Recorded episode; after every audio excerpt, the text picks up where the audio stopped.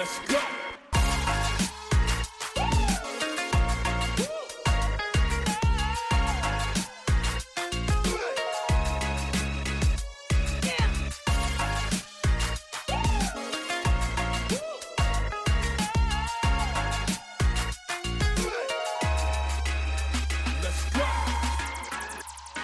We've been in a collection, I guess I'll say been in, but this is the second week uh, of a collection we kicked off last Sunday called Day and Night. The idea behind Day and Night uh, is that we would take a look at various uh, different Psalms and uh, we just would track through them, go through them, and that we would pray them day and night. And so we kicked it off last Sunday with Psalm 23rd, and uh, you received uh, this resource when you came in last week. Hopefully, you received one today. If you did not, uh, please grab one before you leave today. And the idea is each day and at each night that you would pray whatever specific psalm that we're in. And I believe that as you do that, man, you experience God by the end of this collection in such a powerful way. And, and I feel like, man, how fitting it was to have this happening at the same time uh, that we're kicking off uh, Pray 21, which I'm really excited about. We're day eight and really excited about this upcoming uh, weekend where we're kicking off third Saturday prayer. Uh, that's going to happen each third Saturday uh, right here at Horizon uh, Elementary. But today we're going to continue uh, with day and night, and I'm coming from Psalm 27. I'm going to read verses 1 through 4. And uh, perhaps you got that resource on your way in. You can just use that. Or if you got your copy of God's Word uh, physically or maybe digitally on your phone. If not, whatever way, it's going to be up here uh, on the screen. Uh, but what has become custom here at the Becoming Church, would you stand with me uh, for the reading of God's Word, Psalm 27? I'm going to read verses 1 through 4. Matthew, if I could sing, I'll just tell you, hey, give me E flat real quick. One day, y'all be ready for it. Psalm 27 says this The Lord is my light and my salvation. Whom shall I fear? The Lord is the stronghold of my life. Of whom shall I be afraid? When the wicked advance against me to devour me, it is my enemies and my foes who will stumble and fall. Though an army besiege me, my heart will not fear. Though war break out against me, even then I will be confident. Now here it is, verse 4.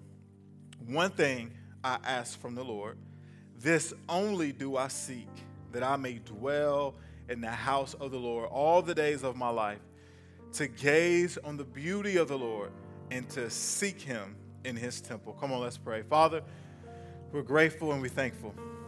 God, thank you for this moment and time that we get to share together. God, to worship together, to pray together, to serve together, and Lord, to gather around your word together. Lord, settle us in this moment. Some of us, got our minds are racing. And we just need to slow down, slow us down. God, so that we can be aware of what you're doing. God, you're intentional, which means you're, you're intentional with this moment right now.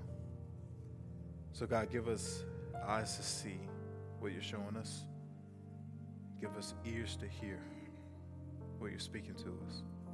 Holy Spirit, you're welcome. I need, I need you so that the words that I say are filtered through you.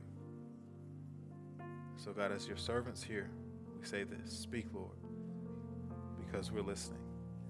In Jesus' name. Everybody said, Come on, come on. Everybody said, Amen, amen. You may be seated.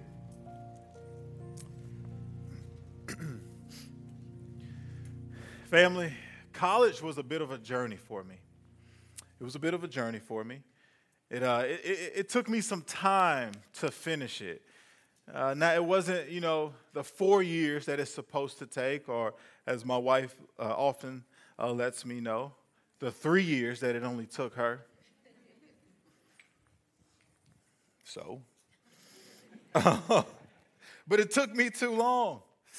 And don't worry about how long that was. Don't worry about the number. Just know too long. That's all you need to know. But it took me a while. And one of the reasons why it took me a long time to, to finish school was because of the, the one thing that I was dismissing, the one thing that was a necessity, the one thing that was required in order to graduate, and that was to go to class. you kind of have to go to class to graduate, at least for me. I know some of you guys are so smart that you can just see something once, hear something once, once, and you pick it up and you're good. Not, not, not, not this brother. That's not how I was set up. I, I, I've got to go to class. I got to read it. I have to reread it. I need somebody to read it back to me. In fact, one time I remember uh, before I, one of the many times I changed my major, um, I was in this intro to programming class. So all you C plus plus people, just you know, see you anyway. Um, I was in the in that intro class, and I had to get a tutor just the introduction. You know, a lot of people in that field, they've been doing it forever. They're just taking a class because it's just part of the thing they got to take to graduate. So they're not actually getting introduced to anything. And so the professor was like, "Oh man, I got to turn this up because you guys, you guys are like way too advanced for this this this level." And she's like, "Turn it up." I was like, "No, no, no, no, no, no. Let's let's ease into this. What you mean, turn up?" I had to get a tutor to get this. And it was soon she would call me and say, Hey, Michael, let's, let's talk. And uh, she was able to give me uh, um, uh, incomplete without whatever. It, would, it wouldn't show up on my transcript. And that was the day that I went to change my major again. But I wouldn't go to class. And, and it didn't take much for me not to go to class. Let me wake up and those birds not chirping the way they should be chirping. I'm supposed to hear chirp, chirp. If I don't hear chirp, chirp, and it's just one chirp, then I'm not going to class. That's just how I felt. Let me wake up, and I just didn't really feel it in the air. I didn't feel like the air was right. The atmospheric pressure wasn't really there in the, the, the dew point. Then that was the reason why I wasn't going to class. And in case you're wondering, like, okay, so did you finish? Yes. I finished. Like, I feel like y'all trying to play me right now just in case. You're gonna have to put some respect on my name here in just a moment. So, not only did I finish, but I went on to grad school and finished with a 3.9 GPA. Come on. I'm gonna brag a little bit. I don't normally do that, but I, I, I felt like, man, this guy, like, wow, okay. You invited me here? Okay. I felt that happening. But I finished because well, that one thing that I wasn't paying attention to, I started paying attention to it. I started focusing on it. I didn't dismiss it. And by doing that, it allowed me to gain a perspective for the moment, for that moment of life, that space of life that I was in. And I wonder today that as we look at Psalm 27, I wonder if we can look at our lives and ask ourselves this question what's the one thing that we're not doing, the one thing that's missing, that if we changed it, that if we did it, if we paid attention to it, that it could change everything in our life? What is that one thing that if we gave it focus, what, what is that one thing that if we implemented it into our lives, if it became a part of our lives, that it could change everything? I think it leads us to asking us ourselves this question what has my attention? What has my focus? And listen, while Psalm 27 is so rich and is so full of revelation. I want us to ultimately, I want us to get to focusing on verse 4 to see how we can discover the one thing that we're missing that could perhaps change everything in our lives. And so, what I often love to do is to give a little context before we jump into it. So, to give some context, David wrote this psalm before he actually took position as king of Israel. So, when he wrote this psalm, he, he wasn't king. He had been anointed king, but he wasn't king just yet. So, you may be familiar with the story. He was chosen out of his brothers to be anointed king, but he went back to doing what he was doing when he was found. He was found shepherding the sheep, and that's what he went back to. And, and now, here in this moment, he has been anointed king, but he's not serving as king just yet. In fact, at the point that he's penning this psalm, he is actually on the run from Saul, who is the current king of Israel. So David has been anointed king, Saul is currently king. And Saul, at this point, because of what happened you guys may be familiar with the story of David and Goliath. Goliath was this giant that was making these taunts towards uh, the, the Israelites, and he would come out daily and make these taunts. And, and, and David, uh, it wasn't sitting, sitting well with him. And so David actually, we know the story. He goes on to defeat Goliath, and then the ladies they make this song that says David, uh, uh, Saul kills his thousands, but David killed his ten thousands. And Saul's like, hold up, so y'all gonna give old boy a credit for ten, and only give me a thousand? Hold on. And so from that moment, he kept a jealous eye on David. And that was kind of the moment where everything in his life just really began to spiral out of control. And so now, here's someone who is a national hero or should be celebrated. Saul finds himself trying to kill David. And so that's the moment or the circumstances surrounding David when he's writing this song. He's being hunted down.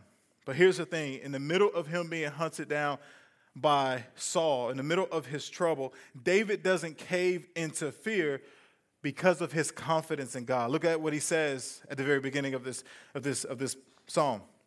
He says, The Lord is my light and my salvation. And I love that he said, The Lord is my light and my salvation. Now, he knew he had been anointed king. He didn't say my future kingship and everything else that that comes with is my light and my salvation. But he says, The Lord is my light and my salvation. So some of us, what we can contextualize that for us is Listen, my, my career or my money, my, my family, whatever, is not my light and my salvation, but the Lord is. So he says, The Lord is my light and my salvation. Whom shall I fear? The Lord is the stronghold of my life. Whom shall I be afraid? When the wicked advance against me to devour me, it is my enemies and my foes who will stumble and fall. Then he says in verse 3 Though an army besiege me, my heart will not fear Though war break out against me, even then I will be confident. So you look at these three verses here and you're like, man, there's so much packed within that. There's so much that David is saying. But you have the king of Israel who is literally hunting you down to kill you. How can you fix your mouth to say, The Lord is my light and salvation? Whom shall I fear? Though an army besiege me, bro, an army is besieging you. Your heart should fear. So then we must ask the question how could David be so confident despite all of the trouble that was around him? Well, it was because he had a track record with God. It was because he could look at his life and look back on his life and he could see the faithfulness of God all throughout the story of his life. Look at 1 Samuel 17, verse 34. In this moment right here is actually where uh, Goliath is making these taunts, and David shows up on the scene, and no one's doing anything about it. And he doesn't understand it because he's like, yo, he's talking about our nation, and then he's defined the name of our God, and nobody gonna do anything about this. And so he, it, it, it agitates him, and he goes to Saul and was like, yo, let me handle your boy, let me at him. That's the, I feel like that's the attitude that he had. And Saul's like, no, no, no chill. Because see, this giant has been doing this since, a, since he was a young boy. He's been a man of war. You're not ready to take this on. And so David had to pretty much come with all the facts and all the details of his track record with the Lord. And this is what he tells Saul right here. He says, Listen, your servant has been keeping his father's sheep. And when a lion or bear came and carried off a sheep from the flock, I went after it. I struck it and rescued the sheep from its mouth. When it turned on me, I seized it by its hair, struck it, and killed it. David was a bad dude. Drop down to verse 37. And here's where he's pointing back to that track record. He says this The Lord who rescued me from the paw of the lion and from the paw of the bear will rescue me from the hand of this Philistine. What is David saying? I've got a track record with God. I know what may be in front of me. I know what I may be going through. I know the trouble that I'm facing but I'm looking at my track record with God and I'm seeing how He delivered me from this, how He delivered me from that, how I had to go through this, how this caught me off guard, but yet at each instance, I stand here standing because of the faithfulness of God. So no matter what I'm facing or going through, although trouble is around me, although I'm being hunted down, I've got confidence that God will deliver me because I've seen Him do it before. And maybe you find yourself there today. Can I tell you, family, this is what we need? We need a track record with God. Let me say it this way we need to be reminded of our track record with God because whether we realize it or not, we have one. You say, hold on, I don't, I don't, I don't have all that. My story is still being written. Yes, it is, but guess what? The fact that you are here today, the fact that you are still standing, the fact that you are still alive. You may have crawled in here, you may have limped in here, you may not even know how in the world you got in here, but you're here, you're standing, you're breathing, you're alive. And can I tell you this? If you have a pulse, you have a purpose. So the Lord's not done with you yet. He's not finished with you. Your story is being written. You have a track record with the Lord.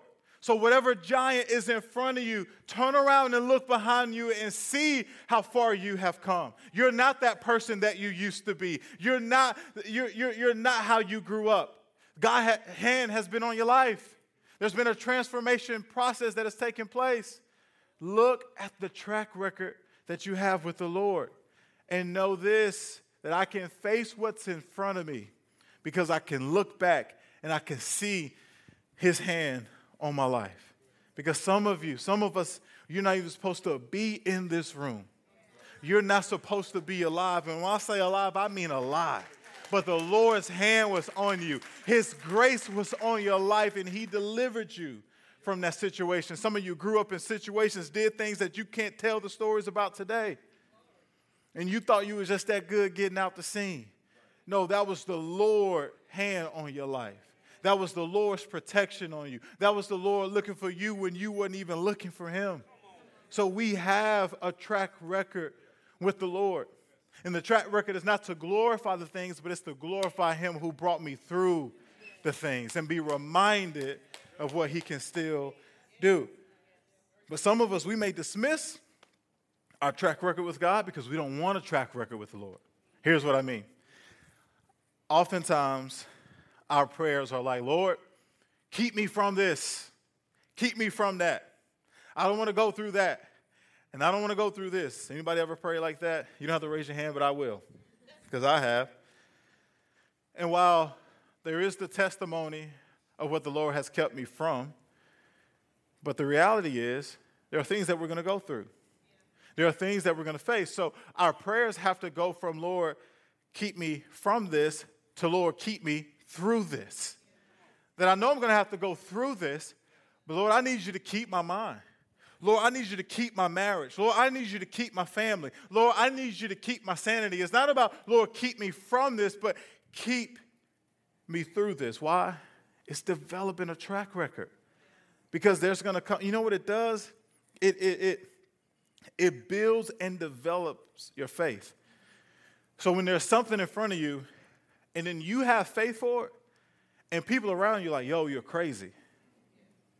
And there's a part of it that you are, right? and what I mean is, it's because absent of the track record, you shouldn't believe this. But because of your track record and what you've seen God do, like, no, I got faith for that. Because I've seen God move over here when I didn't know how He was going to do it. I've seen God move over there when I didn't even think it was possible. So, yeah, I'm believing for this thing. I got faith enough for it. Just being willing to say, Lord, keep me through this. That's why it's called a breakthrough, not an escape through.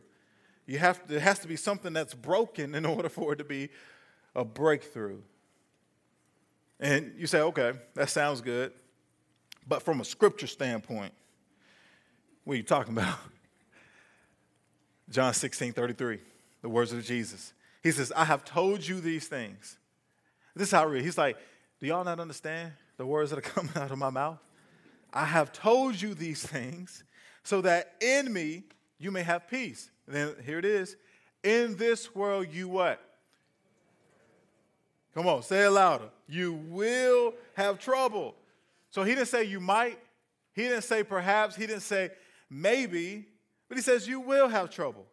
Now, maybe you, you brought somebody today and you're like, yo, he's, he's normally way more encouraging than this. I'm not sure what got in him. Just hold on a little bit. Okay. Second service, I feel like y'all do this to me. Because I do stuff in the second service I don't do in the first. And it like creates, I'm not trying to go on a tangent here. But here's why like I, I, I like having the conversations that we have because one is, is, is, my, is my responsibility. But if you guys watch the news, you see what's happening in our world. And re- regardless of where you are in your faith journey, you gotta admit, like, yo, something's up, something's going on. And so I want us to have these conversations and be able to dig into the truth in this way so that, like, we're just not, if you're a Christian in here, you're just not a weak Christian. That, that's, that's not what we need, right? But Lord, how can we be strong in our faith? Because I feel like there's a difference in having a heart that serves the Lord when everything seems like it's going well in your life. But what if the screws are tightening? What if the pressure's mounting? What if there's so much opposition and so much against us and so many things that just don't seem to go our way? So then, do we exit from the faith? So, so for that stuff, like that, I don't want to be a part of. But I'm like, Lord, help us to be grounded in the truth of who you are. And so oftentimes, like I've been in environments or grown up in environments where like no one tells you, like, hey, stuff is just gonna be hard sometimes. But that don't mean you have to quit, or it doesn't mean that God isn't good. So help me be better at following Jesus by telling me stuff will be hard, and we won't have the answers of why something happened to somebody and it didn't happen. Because we'll say, man, they served you, they loved you, they did all this, they did all that for the kingdom, but then this happened to them, and this person over here, listen, they about as evil as it come, but yet it seems like they're prospering. But then that's a mentality that's not, but then we're living with a, a, a only right now mentality and not for, for, for, for eternity. So we're saying, okay, God, help us navigate this life and, and we can live a blessed life, define that. It's not material, but it's in living right place with the Lord. And, and we can do all the things. You go on vacation, you can experience all that. But yet I know my soul is, is healthy. And if all those things taken away, my faith isn't gone. And you say, well, where is this coming from? It's coming from not being on staff at a church in the middle of the pandemic and seeing so many people that I knew and served with who no longer are connected to the faith today. And so then I asked the question, why? Was it because they never had the conversations or like what was the reason why this happened? And when the lord's like hey plan to become a church and i said well lord i don't i don't want to be a part of like if we're going to be shallow. God help us help us to be deep and to be rooted truly in who you are so that no matter what we face or go through we can still stand and say you're good. So john 16 33 in this world, you will have trouble. But here's the encouragement take heart. I have overcome the world for you. So it's nothing to be sad about, but it's a reminder I've got victory. And it's actually freeing because then it keeps us from looking in other things for victory that are empty. Victory is only found in Christ. So then it's a reminder that my marriage can't do it, my children can't do it. My finances can't do it. My health can't do it. My career can't do it. Only Jesus can give me this victory that I want to experience. Are y'all tracking with me this morning? So I feel like all of that is consumed within what David is getting at in these first three verses. And so his confidence came because he had a track record with God. Are y'all tracking with me on that? of, of just, you know, we say it all the time like, we, we're not trying to build a big church, but we're trying to build big people. And, and so that's the direction and that's the vision that we're flowing with. It's like, God, help us to build big people rooted in the faith and truly standing on the word of God. So if you're taking notes, here's that first observation. Is this choose his presence, choose his presence. So remember, it's the one thing that's missing. And Psalm 27, verse 4 is revealing that for us. And so David says this that I may dwell in the house of the Lord all the days of my life. And that word dwell right there, it means this in Hebrew, yeshab, meaning to remain, to sit down, to abide. So, in other words, David is saying, listen, that I may remain in the house of the Lord, that I may dwell, that I may sit down and just be in the presence of God, not having an agenda, not having a to do list, but simply sitting down, uh, abiding, and remaining in His presence. Which leads me to ask us this question this morning How many of us we miss God's presence because we're so quick to move? That we miss what God is doing in the moment because we're so quick to move. And I think it's a wonder why we're anxious. I think it's a wonder why we deal with anxiety and, and, and, worry and fear. It's because we are missing all of what is available in the presence of God because of the to do lists and all the things that are in front of us. But the Lord is saying, if you would just sit down and dwell, that the, the beginning of the one thing that we're missing is God's presence is dwelling, is remaining in his presence. And it reminds me of a story in Luke chapter 10, uh, starting at verse 38, where Jesus and the disciples, they pull up on Martha and Mary, and they step into their house, and, and Martha, right away, she goes and starts preparing a meal. And it's, it's a great thing that she's doing. She's practicing uh, the way of hospitality. She's being uh, generous. She's being a great hostess. While Mary, as soon as Jesus takes a seat, Mary sits down at the feet of Jesus and she's listening to his teachings, listening to uh, everything that he is saying to the point, you know, I feel like Martha comes from out of the kitchen and she's like, Excuse me, Jesus, um, what, what, what your girl doing? Some of y'all didn't know what that was. what your girl doing? Tell her to get in here and help me cook this meal. You already pulled up on me with your little D12 and expect something to eat, but then she over here sitting at your feet. This is how I read it. It comes alive like this. and in verse 41, look at what it says. Look at what Jesus says. He says, it says, my dear Martha, and I feel like that's the southern way of saying, you know, bless your heart. you are worried and upset over all these details.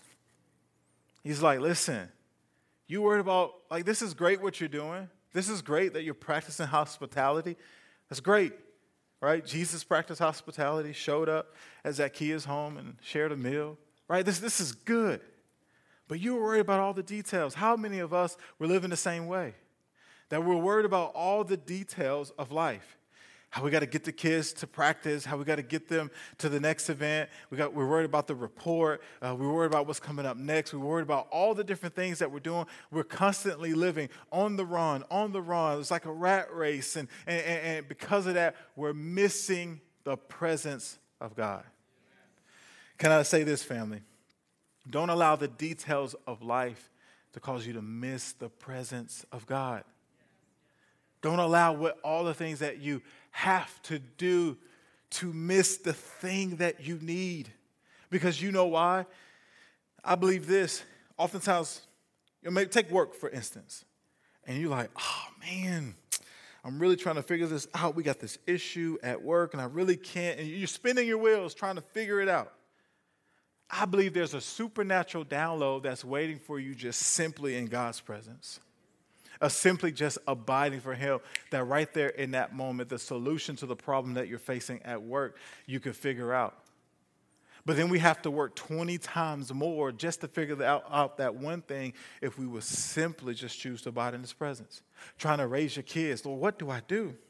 How do I figure this out? And we're reading every book and we're listening to every podcast, and nothing's wrong with those things. You should, because I do as well, Lord, with that third one. But she cute, but man. But just sitting down in, the, in his presence and said, Lord, help me to steward the gift of these children that came from you and help me to raise them right. Help me when to say no. Help me when to say yes. Help me when to push the issue. Help me when to pull back. It's in His presence. So we can't allow the details of life to keep us from His presence. And then look what He goes on to say in verse 42 that there's only one thing worth being concerned about. And Mary has discovered it, and it will not be taken away from her. Mary discovered the one thing.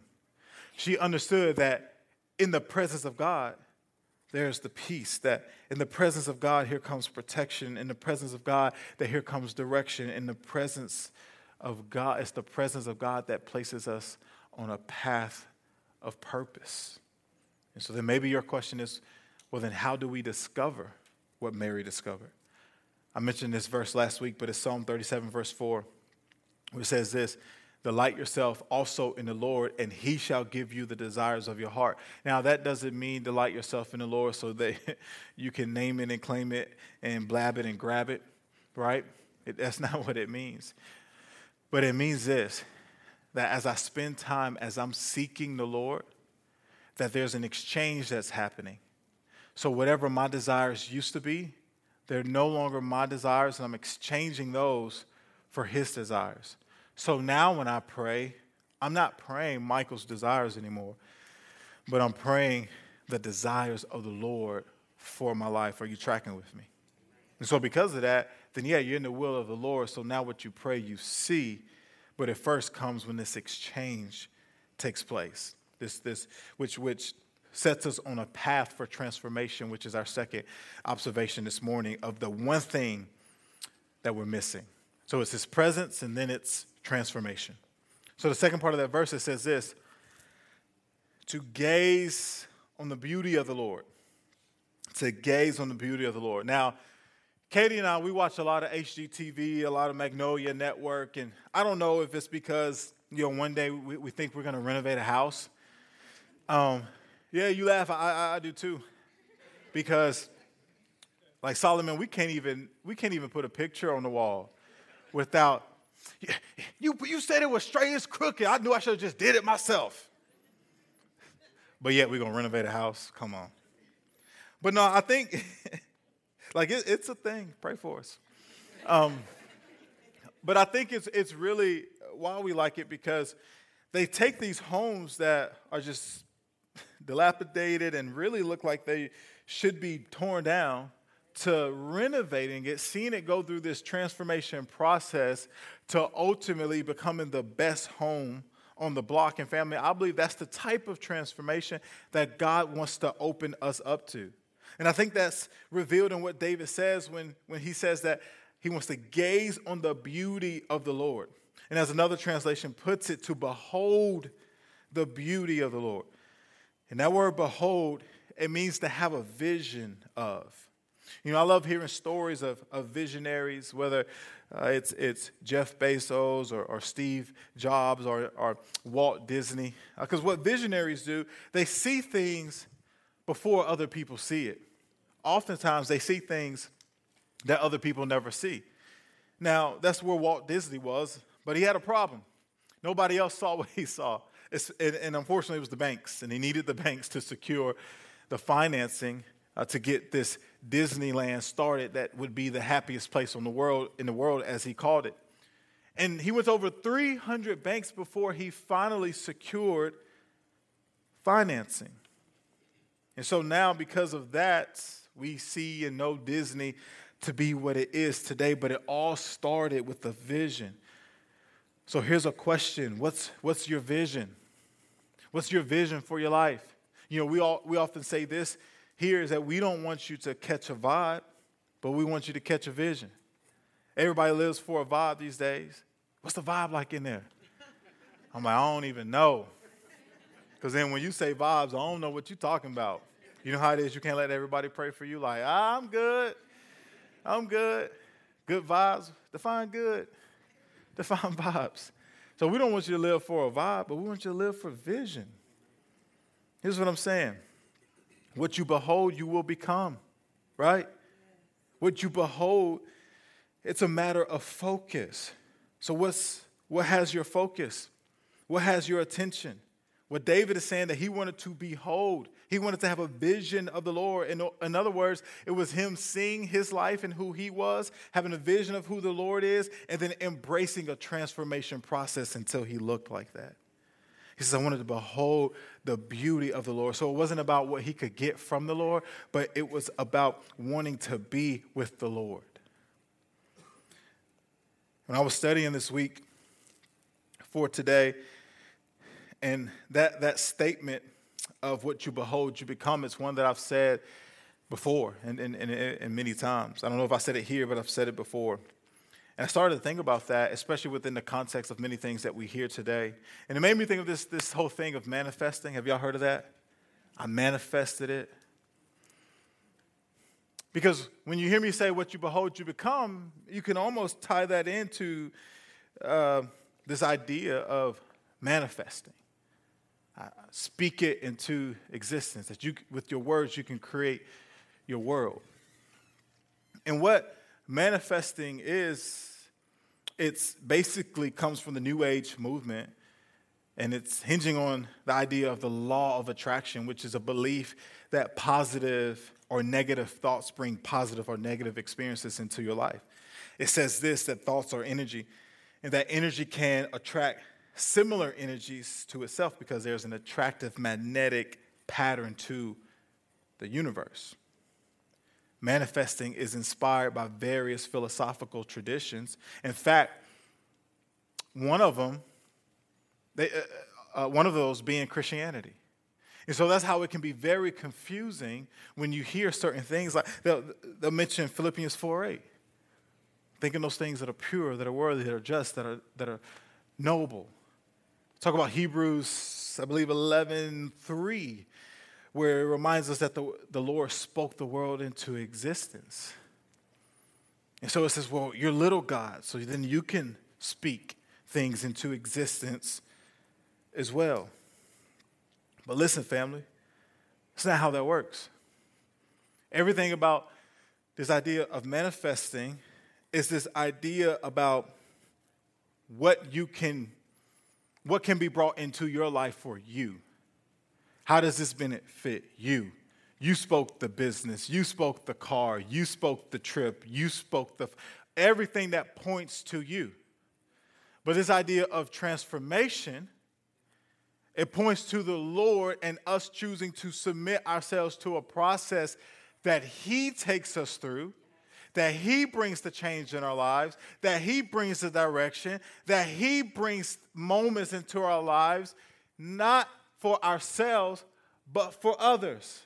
Because everything that the Lord calls us to will not just be to benefit you, it would be for the benefit of others. When he called Moses to be a part of delivering the people, his people, from the Egyptians, it was not so much about Moses as it was about his people. He said, I heard the cry of my people because of the oppression that they're under by the Egyptians, and so I'm raising you up. So, this whole thing is not about, well, I manifested it, I spoke it into existence. Not at all. But this is about how am I submitting my life to a life of transformation that the Lord wants to bring me through.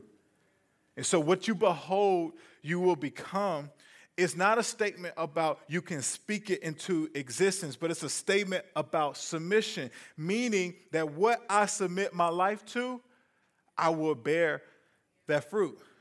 Now, you said, so thoughts are important, words are, yes, they are. But it's not about what I can get and bring into my life. The earth is the Lord's and the fullness thereof. He is God. He, he is one of one. We're not no little guys. We're not no pretend to be guys. We're not no almost guys. We're none of that. That He is the creator and we are the creation. Are y'all tracking with me this morning?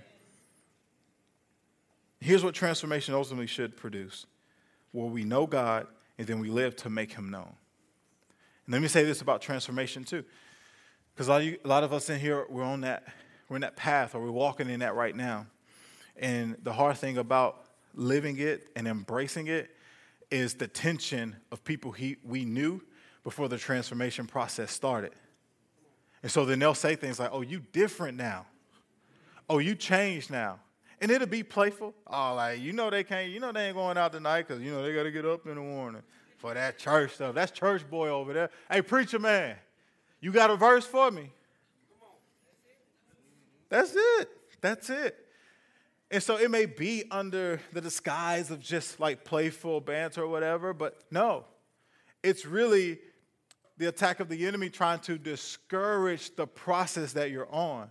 And so then you step back and you're like, man, but this family though, they've been with me since I was yay high, so how can I dismiss them?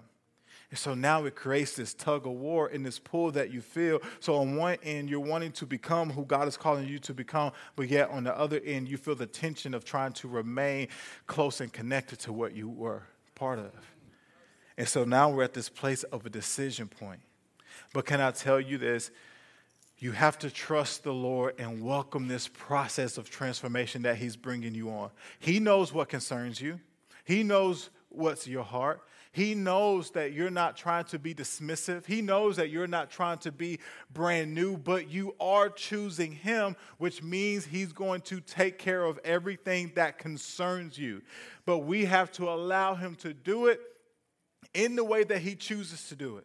I tell people this all the time because you, you experience this at various points of life. It's just natural transitions that happen. It happens when you go uh, from, from high school to college. So oftentimes in youth ministry, I tell we tell students like, "Yo, everybody not gonna be your boy no more, your girl no more, because there's a transition that's happening." But guess what? You can still love them. You can still pray for them. You can still believe in them.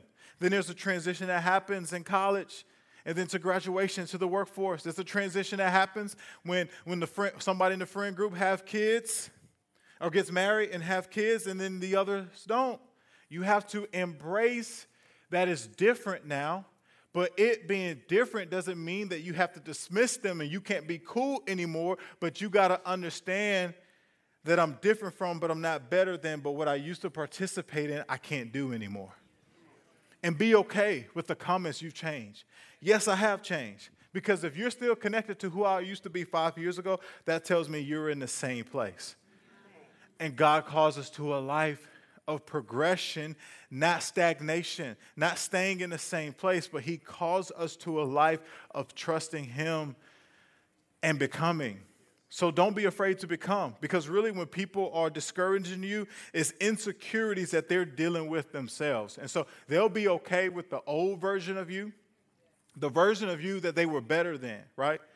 Because they like where you were because they were better than you in that place. Because you had all the problems you had all the issues but now you trusted god and level up they got to discouraged because they don't like what they see.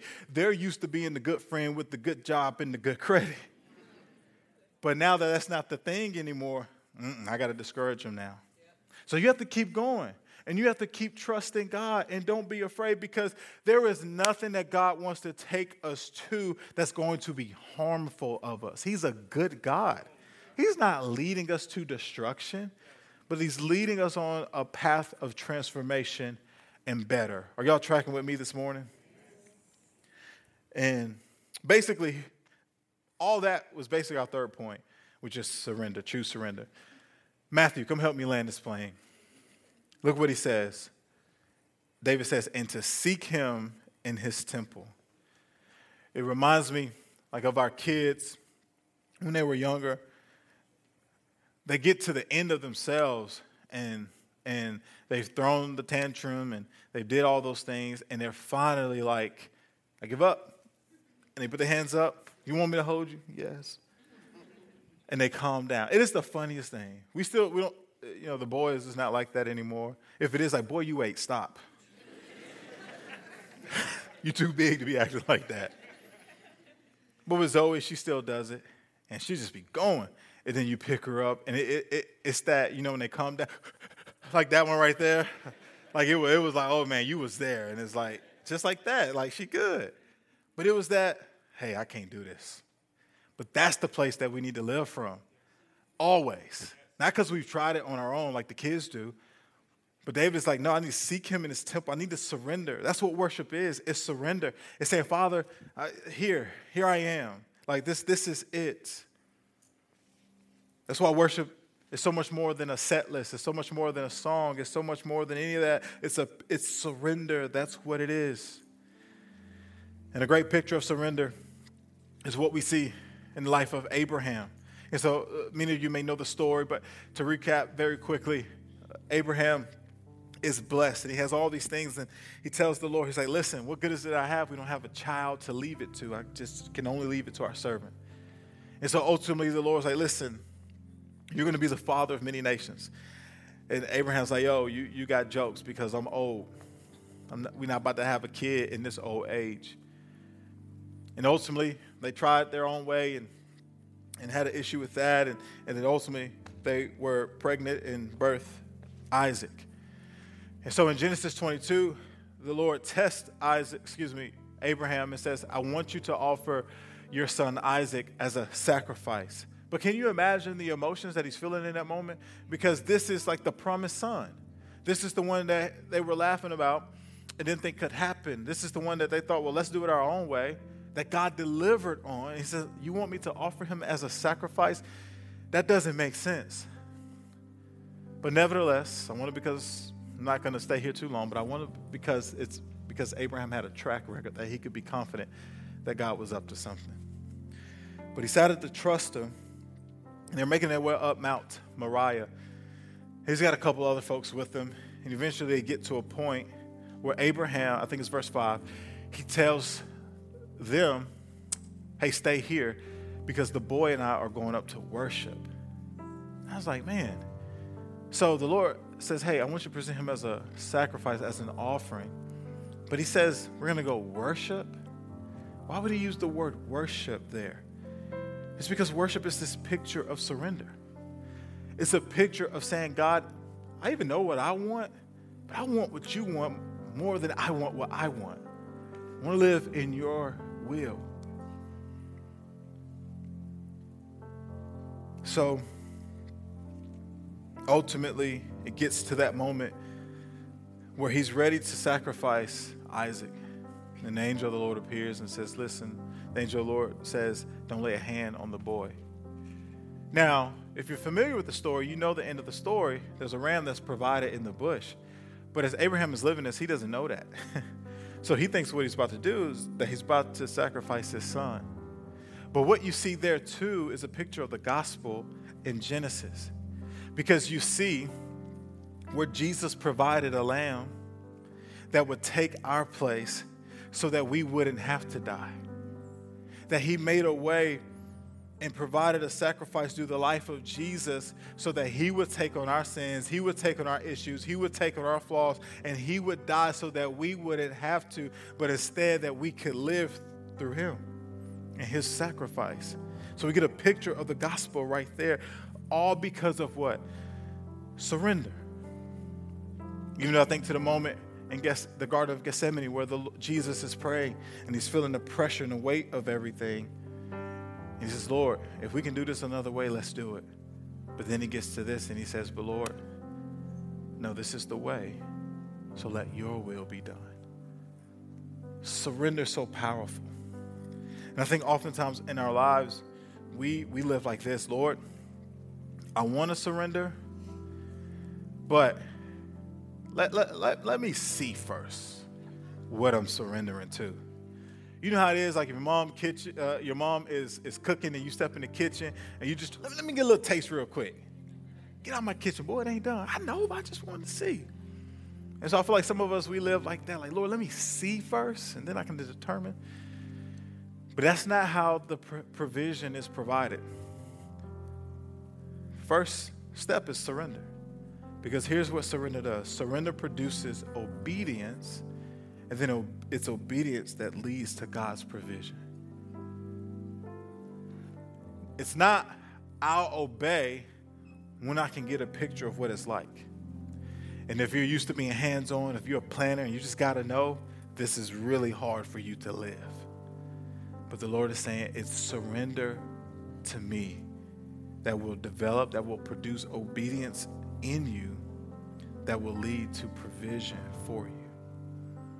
And so, what the Lord is calling us to, family, is a life of surrender. But you know what? It's a choice that we have to make.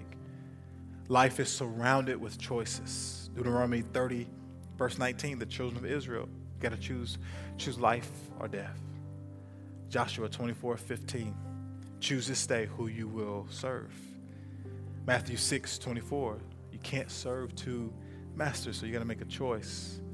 And of course, the big one, Genesis 3, the decision of Adam and Eve. Life is nothing but choices. And if you don't believe me, head to Cheesecake Factory here and look at that menu and look at the 750 options available. Head out of town. Choose Google Maps, Apple Maps, Waze, choices. Head to Publix, paper or plastic. Graduate college, where do I go? Life is nothing but choices. In fact, there's a term that's been coined through research called overchoice, which is a cognitive process in which people have a difficult time making a decision when faced with many options. So, options require a response, but here's the thing we get to choose our response. So, here's what I'm advocating for us to do today is to live and to choose his presence, to welcome the transformation, submitting to his process to see a transformative work done in our lives. And every single day, deciding, Lord, I'm surrendering who I am, my desires, and everything to you. And here's the thing I'll leave you with, and then we'll pray. Do not miss the one thing, chasing after everything. I know all of what life requires, I know all of what you need, but don't miss the one thing, which is Him, it's Jesus, chasing after everything. But instead, we have to put into action what we, pr- what we sung this morning. Proverbs 3 Trust in the Lord with all your heart, lean not on your own understanding but in all your ways, submit to him, and he will make your path straight. Amen. Come on, let's pray.